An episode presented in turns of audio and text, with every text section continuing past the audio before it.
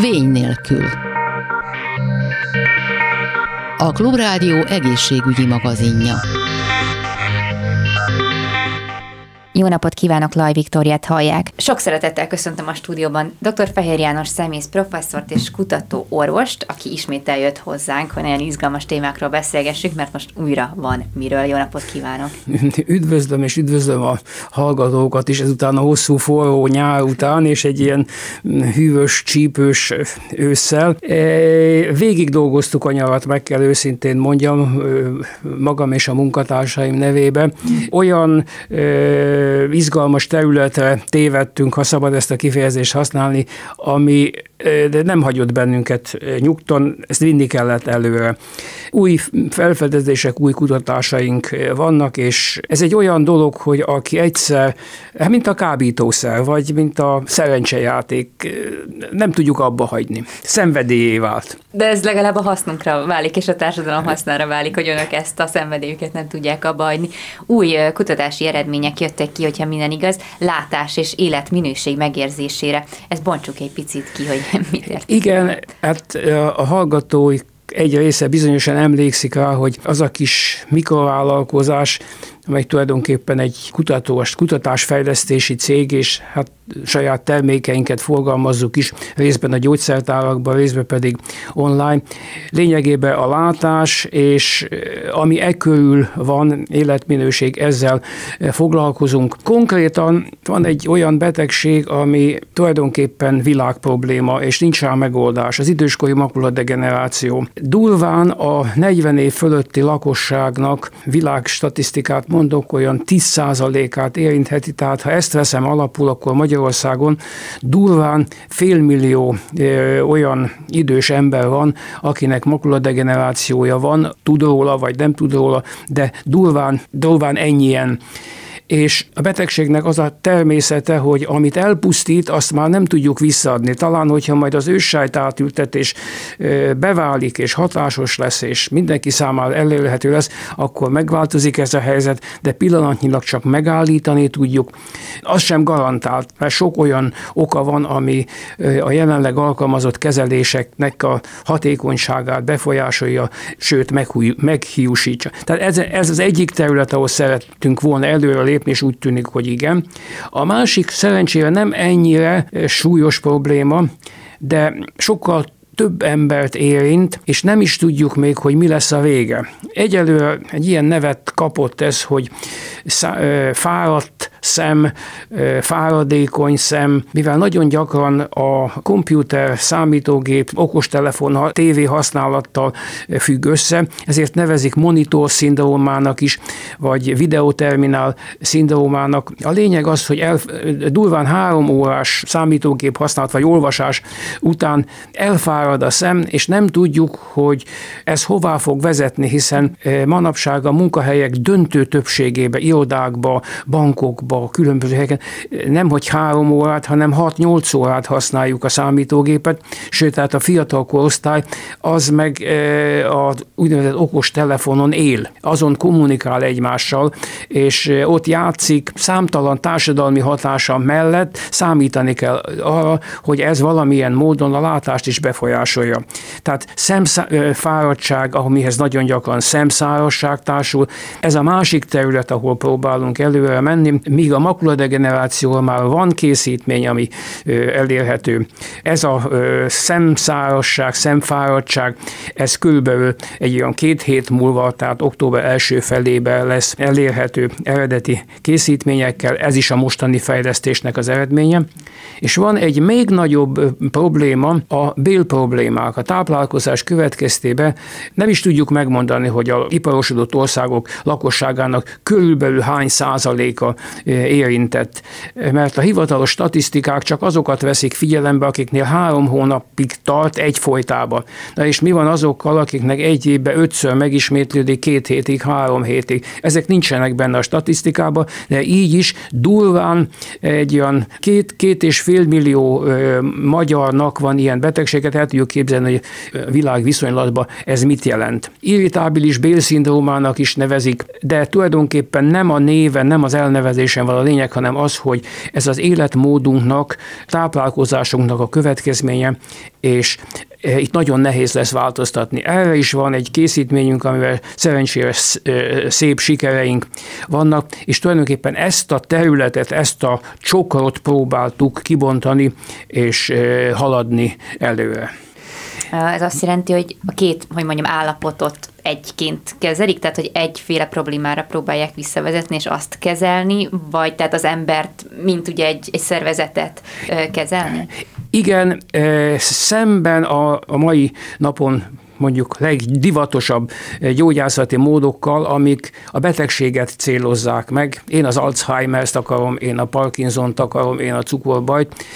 Mi azt a közöst kerestük, ami minden emberi betegségbe közös. És ez nagyon egyszerű a válasz, az ember. Tehát mi a betegség alanyát, az embert e, vizsgáltuk, és azt a mechanizmust, hogy mi játszódik le az emberi szervezetbe, ami betegséget eredményez, a különböző környezeti hatások, baktériumok, vírusok és egyebek betegséget eredményeznek, másoknál ez nem, így, nem, nem következik be. És tulajdonképpen ezen a területen e, dolgoztunk, és némi szerencsével úgy tűnik, hogy, hogy, hogy jó irányba megyünk, és hát szerintelenség nélkül hadd mondjam, hogy ezzel a kutatásaink világviszonylatban is elismerté váltak. Talán nem említettem korábban, a Nutrifarmának van egy, egy nemzetközi kutatócsoportja, amelyikben a Semmelweis Egyetem, a Pécsi Egyetem, a Testnevelési Egyetem, a Szent István Egyetem, most más neve van, de elnézést, hogy nem jut, nem, nem, nem jut eszembe, de azokat a kísérleteket, amiket csináltunk, azt még a Szent István Egyetemen, akkor még Szent István Egyetemnek hívták, ott végeztük, és miután én évekig dolgoztam a Rómában, a Római Sapienza Egyetemnek két munkacsoportja, és újabban egy amerikai csoport is, egy magyar szemész kutató révén velük is kapcsolatba kerültünk, tehát egy nemzetközi kutatócsoport, és nyilvánvalóan szerencse is kell hozzá, hiszen a tudományos életben és az élet minden területén nem elég a munka, nem elég a szolgalom, szerencse is kell. Úgy tűnik, hogy ez most mellénk állt. Ugyanis, ahogy említettem, mi azt vizsgáltuk, hogy hogyan alakul ki a, a, a betegség, melyek azok a környezeti hatások, és azok hogyan, hogyan, fejt, hogyan kerülnek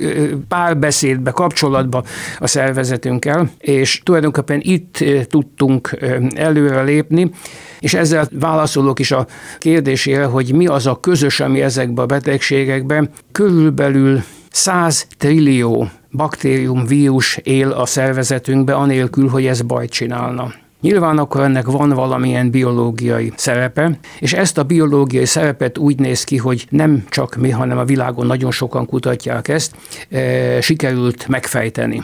Ezek a baktériumok részben a táplálék feldolgozásában segítenek, és amikor ők megemésztik a mi táplálékunkat részlegesen. Nagyon sok olyan tápanyagunk van, amit mi nem is tudunk megemészteni, ahhoz, hogy fel tudjuk használni, ahhoz előzőleg a baktériumoknak kell rajta ezt, azt, azt csinálni. Másokat föl tudunk színi. Lényeg az, hogy a baktériumok, ez a rengeteg baktérium termel olyan anyagokat abból a táplálékból, amit mi megeszünk, és ez attól függ, hogy mit eszünk, mert nem minden táplálékból ugyanazt tudja csinálni, más tud a zöldségből, gyümölcsből, és más a halolajból, meg egyebekből.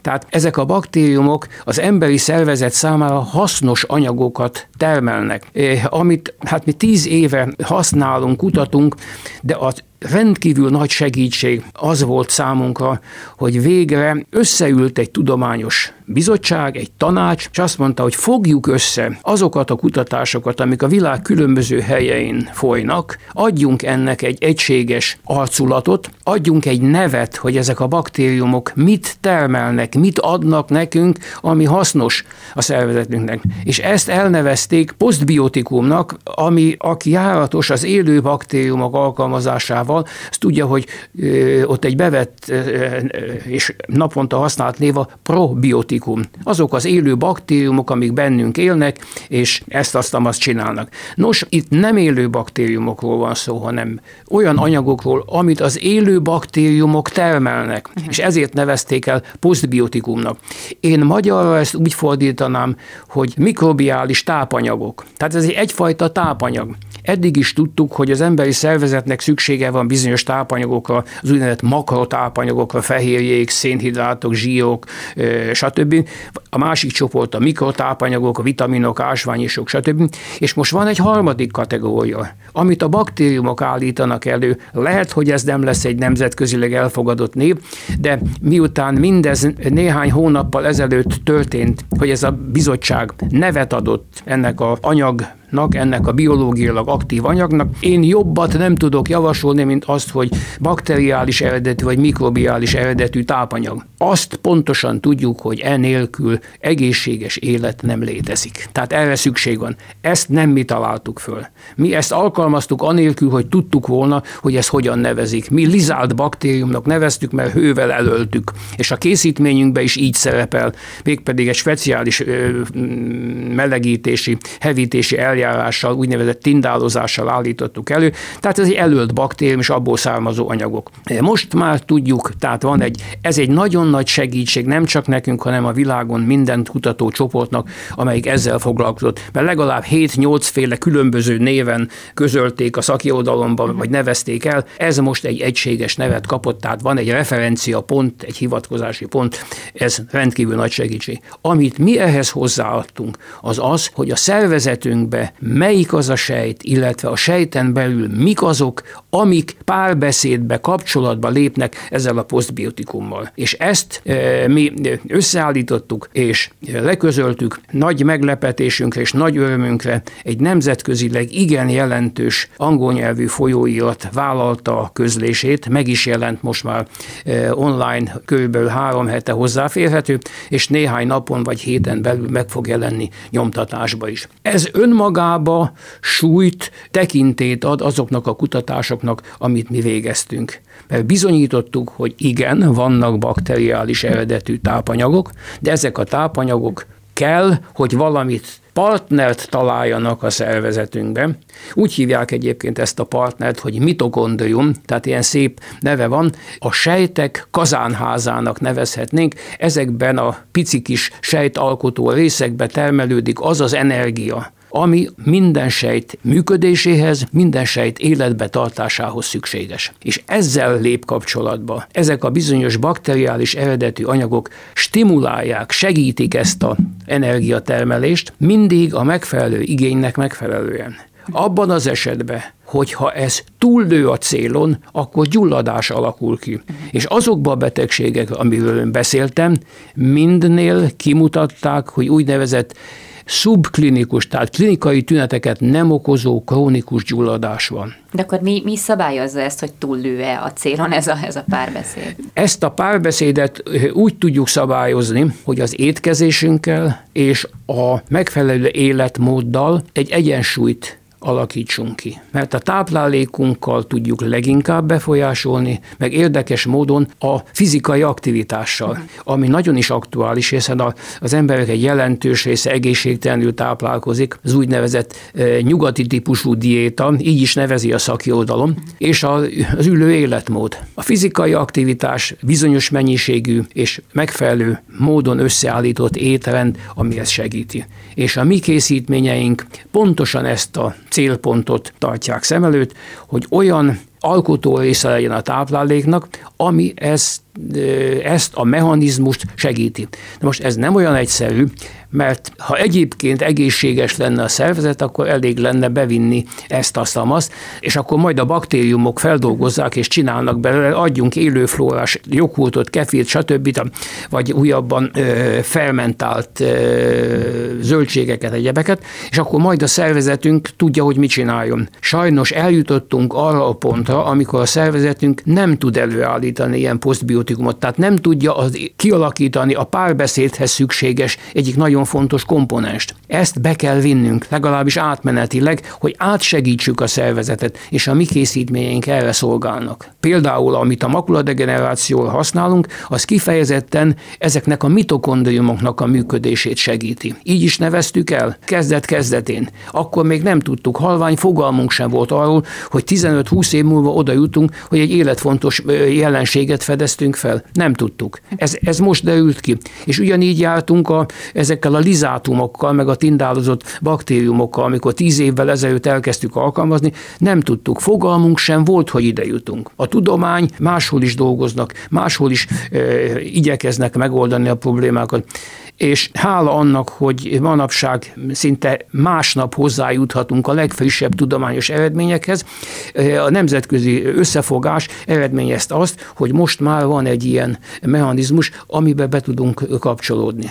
És a másik készítményünk, ugye ez, a, amiben lizátumok vannak, az pedig nem a mitokondriumok oldaláról, hanem a baktériumok oldaláról. Ezzel úgy gondoljuk, hogy jelentősen tudunk javítani ezen a betegségcsoporton, csoporton, és egyáltalán nem lennék meglepődve, hogyha ennek szélesebb körű alkalmazása is lenne. E, ugyanis egyre több klinikai adat, meg tudományos adat szól amellett, hogy igen, hát van funkcionális bélprobléma, hasmenés, székrekedés, stb., ami önállóan is egy betegség lehet. Na de ez nagyon sokszor csak egy jelzés, hogy valami a szervezetünkben nem jól működik. Számtalan olyan betegség van, amelyik hasmenéssel vagy székrekedéssel, pufadással, tehát ezekkel a hasi tünetekkel, amikor nem egy önálló betegség, hanem valami más betegségnek a velejárója, a tünete, előrejelzése. Tehát mi ezt a vonalat tovább akarjuk vinni, és azzal, hogy egyrészt kaptunk egy nemzetközi visszajelzést, hogy jó úton jártok, mindaz jó, amit csináltok, így talán sikerül nálunk nagyobb partnereknek az érdeklődését is felkelteni, és látnak benne üzleti fantáziát, mert nyilvánvaló, hogy egy ilyen kis cég, mint a milyen, egy ilyen volumenű projektet nem tud megvalósítani. Egyébként ezt sem teljesen magunk erejéből csináltuk, kaptunk hozzá pályázati támogatást Magyarországon is, és egy európai támogatást is. De tekintettel arra, hogy egy nagyon pici cég vagyunk, ilyen kis cégeknek nem adnak nagy támogatást. Uh-huh. Tehát apró pénzt kaptunk, de hát ugye azt mondja a magyar közmondás, hogy aki a kicsit nem becsüli, az a nagyot nem érdemli, úgyhogy mi igyekeztünk ezt jól felhasználni, és hozzátettük munkával, szolgalommal azt, ami, ami, ami hiányzott. De de hát eh, igazán a munkatársaim előtt is le a kalappal, mert eh, megértették a probléma lényegét, és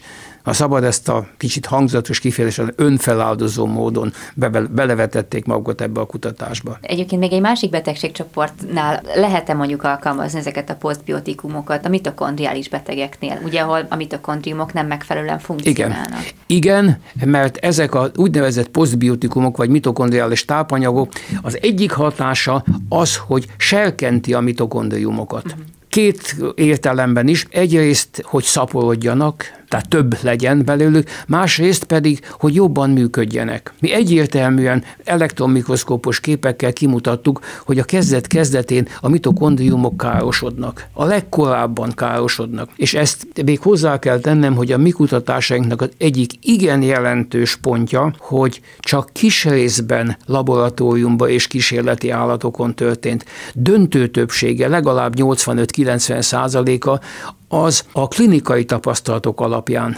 került be a közleménybe. Tehát emberi betegségben szerzett tapasztalatok alapján. És ez külön súlyt ad neki, mert hogy direkt kapcsolatba hozható a betegséggel, és az a így kifejlesztett készítmény az sokkal gyorsabban alkalmazható, eh, mint mondjuk, hogy egy laboratóriumi vagy egy kísérleti állaton végzett kísérlet. Csináltunk ilyet is, és akkor, ha már még van egy perc időnk, ezt elmondom.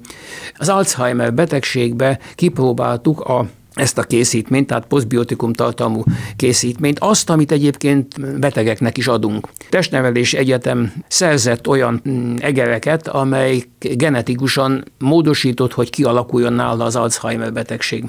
Ezeknél kezdtük el alkalmazni, és kiderült, hogy ezek azok az egerek, amik a készítményt kapták, ott az Alzheimer sokkal később, mert olyan genetikusan ki kell, hogy fejlődjön az Alzheimer, nincs uh-huh. mese, sokkal kisebb mértékben fejlődött ki, és sokkal lassabban. Tehát egyértelműen bizonyítani tudtuk, hogy azt a mechanizmust is befolyásolja.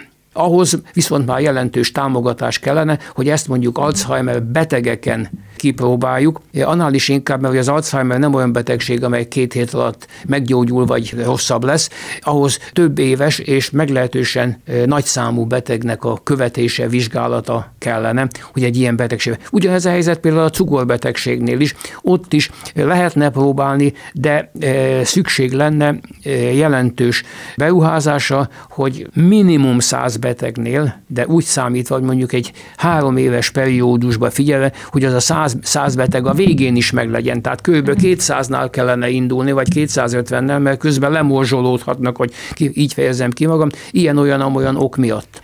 És hát eh, ahhoz, hogy eh, statisztikát lehessen számítani, minimum 100 kell, de tulajdonképpen egy nagy statisztika az már több száz, 3-400, akár ezer betegről, tehát egy, egy szélesebb populációba történő vizsgálat kellene. Mindenképpen jó jel, hogy van egy támpontunk, van egy irányjelzőnk, merre menjünk. És mondom, az, hogy nekünk erre már konkrét klinikai tapasztalataink vannak. Ahogy említettem, egyrészt az időskori makuladegenerációban hamarosan lesznek tapasztalataink ebbe a bizonyos fáradt szemnek. Egyébként erre van orvosi név, asztenópiának nevezik, tehát nem most találtuk ki.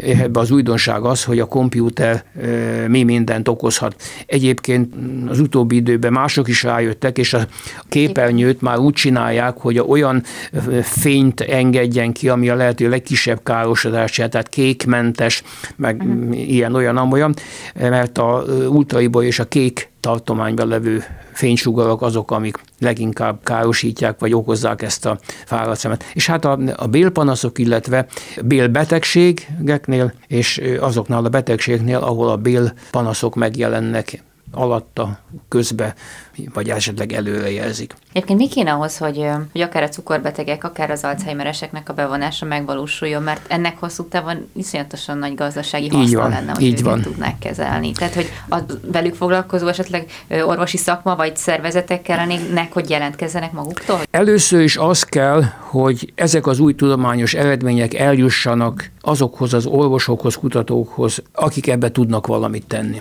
Nem mondtam, de azon kívül, hogy megjelent a közleményünk ebbe a Geoscience nevű amerikai folyóiratban, ami egyébként egy amerikai öregedéssel foglalkozó kutatótársaságnak a hivatalos lapja. Másnap már megjelent az amerikai Nemzeti Könyvtár online lapján is a közlemény, ami gyakorlatilag azt jelenti, hogy a világon mindenki, minden kutató és minden orvos számára elérhetővé vált. De eh, ahhoz, hogy ez beépüljön, hiszen minden kutatónak van egy programja. Most hirtelen kap oldalról valahonnan egy új információt, nem biztos, hogy megérti, és nem biztos, hogy azonnal be tudja illeszteni a saját folyamatban levő kutatásaival. Mm. Tehát az első szempont az, hogy legyenek fogékony kutatók, fogékony orvosok arra, hogy itt valamit változtatni kell. Nem elég az, hogy az Alzheimeres betegnek adok megfelelő gyógyszert, hanem kell még valami. Hangsúlyozni szeretném, hogy jelenleg reálisan azt a célt tűzhetjük ki, hogy a, a pillanatnyilag alkalmazott kezelésekhez társítjuk, tehát nem helyette, hanem azokhoz. Ahhoz, hogy egyszer majd helyette tudjuk alkalmazni, ahhoz az kell, hogy a betegséget a lehető legkorábbi stádiumában felfedezzük, vagy amikor még csak a veszélye áll fenn annak, hogy ennek, ez a beteg hajlamos arra, hogy Alzheimer legyen, hogy maradjunk ennél a példánynál, de még nincs betegsége, tehát még nem igényel kezelést, mert amikor már kezelésre szól az a cukorbeteg, vagy az a magas vérnyomásos, olyan gyógyszert már nem tudunk feltalálni, olyan, olyan lehetőséget, hogy na mostantól kezdve, holnaptól, vagy egy hét múlva, egy, hó, egy hónap múlva múlva neked nem lesz szükséged arra a gyógyszerre, mert én valami olyan csodát csináltam. Ez nem reális cél. Az a reális cél, hogy a jelenleg alkalmazott gyógyszeres kezelés, illetve műtéti kezeléshez valamilyen módon társítsuk, hogy a legtöbb hasznot hozza az egyénnek is, meg a társadalomnak is. Mert ezek a betegségek igen jelentős terhet rónak nem csak a betegre és a családjára, hanem a, a társadalomra is. Sajnos van egy rendkívül nagy, nagy gond, amiben nem látok pillanatnyilag megoldást. Az élelmiszerek döntő többsége úgy készül, hogy abban nem lesz semmilyen módon posztbiotikum. Uh-huh. Egyszerűen azért, mert nem lehet bennük baktérium. És ha nincs bennük baktérium, egy bizonyos mennyiségű baktérium, akkor azok nem fognak ezt, azt, amazt csinálni a, a, az, az élelmiszerből. De nem lehet, mert a termelés, a tárolás, a szállítás, az kizárja annak a lehetőségét, hogy ott baktériumok legyenek. Ilyen, olyan, amolyan módszerrel meg kell ölni a baktériumokat, mert ha azt nem csinálom, akkor a polcra kitett zöldség vagy gyümölcs másnapra megrohad, és nem lehet eladni és az élelmiszerekbe tartósítószereket kell tenni. Tehát nem lesz elég az, amit mi csinálunk, hogy étrendkiegészítőként hozzáadjuk. Tulajdonképpen az egész táplálékláncot kellene megváltoztatni, tehát kellenének olyan élelmiszert előállító vállalkozások, amelyek a liszthez, a zsírhoz, a fagyasztott ehhez, ahhoz, amahoz hozzátennék pillanatnyilag ezeket a posztbiotikumokat, ezt a baktériás, mert arra, annak nincs reális esélye, hogy majd baktériumokkal tele e, zöldséget fogunk árusítani itt vagy ott, vagy olyan. Ahhoz az kell, hogy én kimegyek a kertbe, és fölhúzom a sárgarépát, vagy a fokhagymát, vagy a hagymát, de ez a városias életmód mellett elképzelhetetlen. Tehát másik irányból kell megközelíteni, az élelmiszerhez kell hozzáadni, vagy pedig ha ahhoz nem lehetséges, akkor tablettába, kapszulába gondoskodni arról, hogy az emberek bevegyék. Csak ezzel lehet javítani az életminőséget, és illetve hát a mi célunk, hogy látás és életminőség javítás együtt. Nagyon szépen köszönöm. Dr. Fejr János szemész professzor és kutatóorvos volt a vendégünk. Köszönöm szépen még egyszer. Köszönöm szépen én is a lehetőséget. Ezzel pedig a műsor végéhez értünk, és ha velünk tartanak a hírek után, akkor az épészellel várom önöket vissza. Köszönöm a figyelmüket, Laj Viktoriát hallották. A Vény nélkül című műsorunkat hallották.